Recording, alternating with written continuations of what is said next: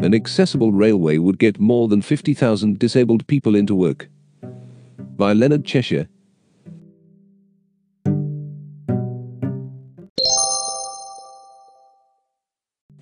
An accessible rail system must be prioritized as part of the economic recovery from COVID 19, says disability charity Leonard Cheshire.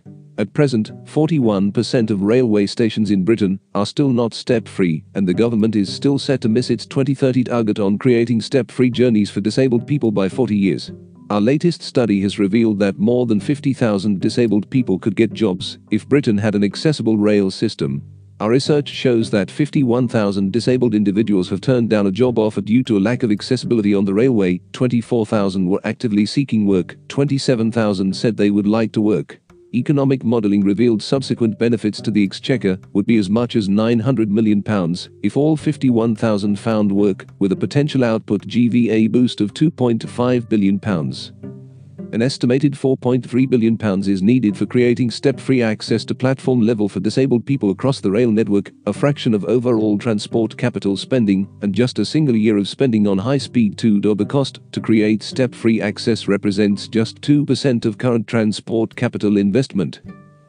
Meanwhile in London, the Lower Thames Crossing a project to supplement the existing Dartford Crossing is estimated to cost between £5.3 billion and £6.8 billion for just 14.3 miles of road. The findings contrast with the stark reality that 41% of the UK's railway stations still lack basic step-free access today.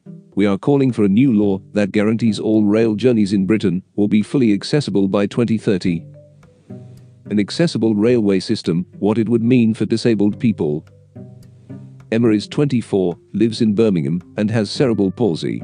She said, I'm now looking for work, but most positions mean I would have to get a train into the city centre. Once I'm on the train, I don't know if I'm going to be able to get off because I need a ramp. 95% of the time, I could be waiting on someone, and I can't just get off the train when I want to. When I hear about the research into how much money it would cost to make stations accessible, it's frustrating because it would make such an impact on disabled people's lives. If the government would invest, it would bring benefits to everyone because of the purple power, the money of disabled people.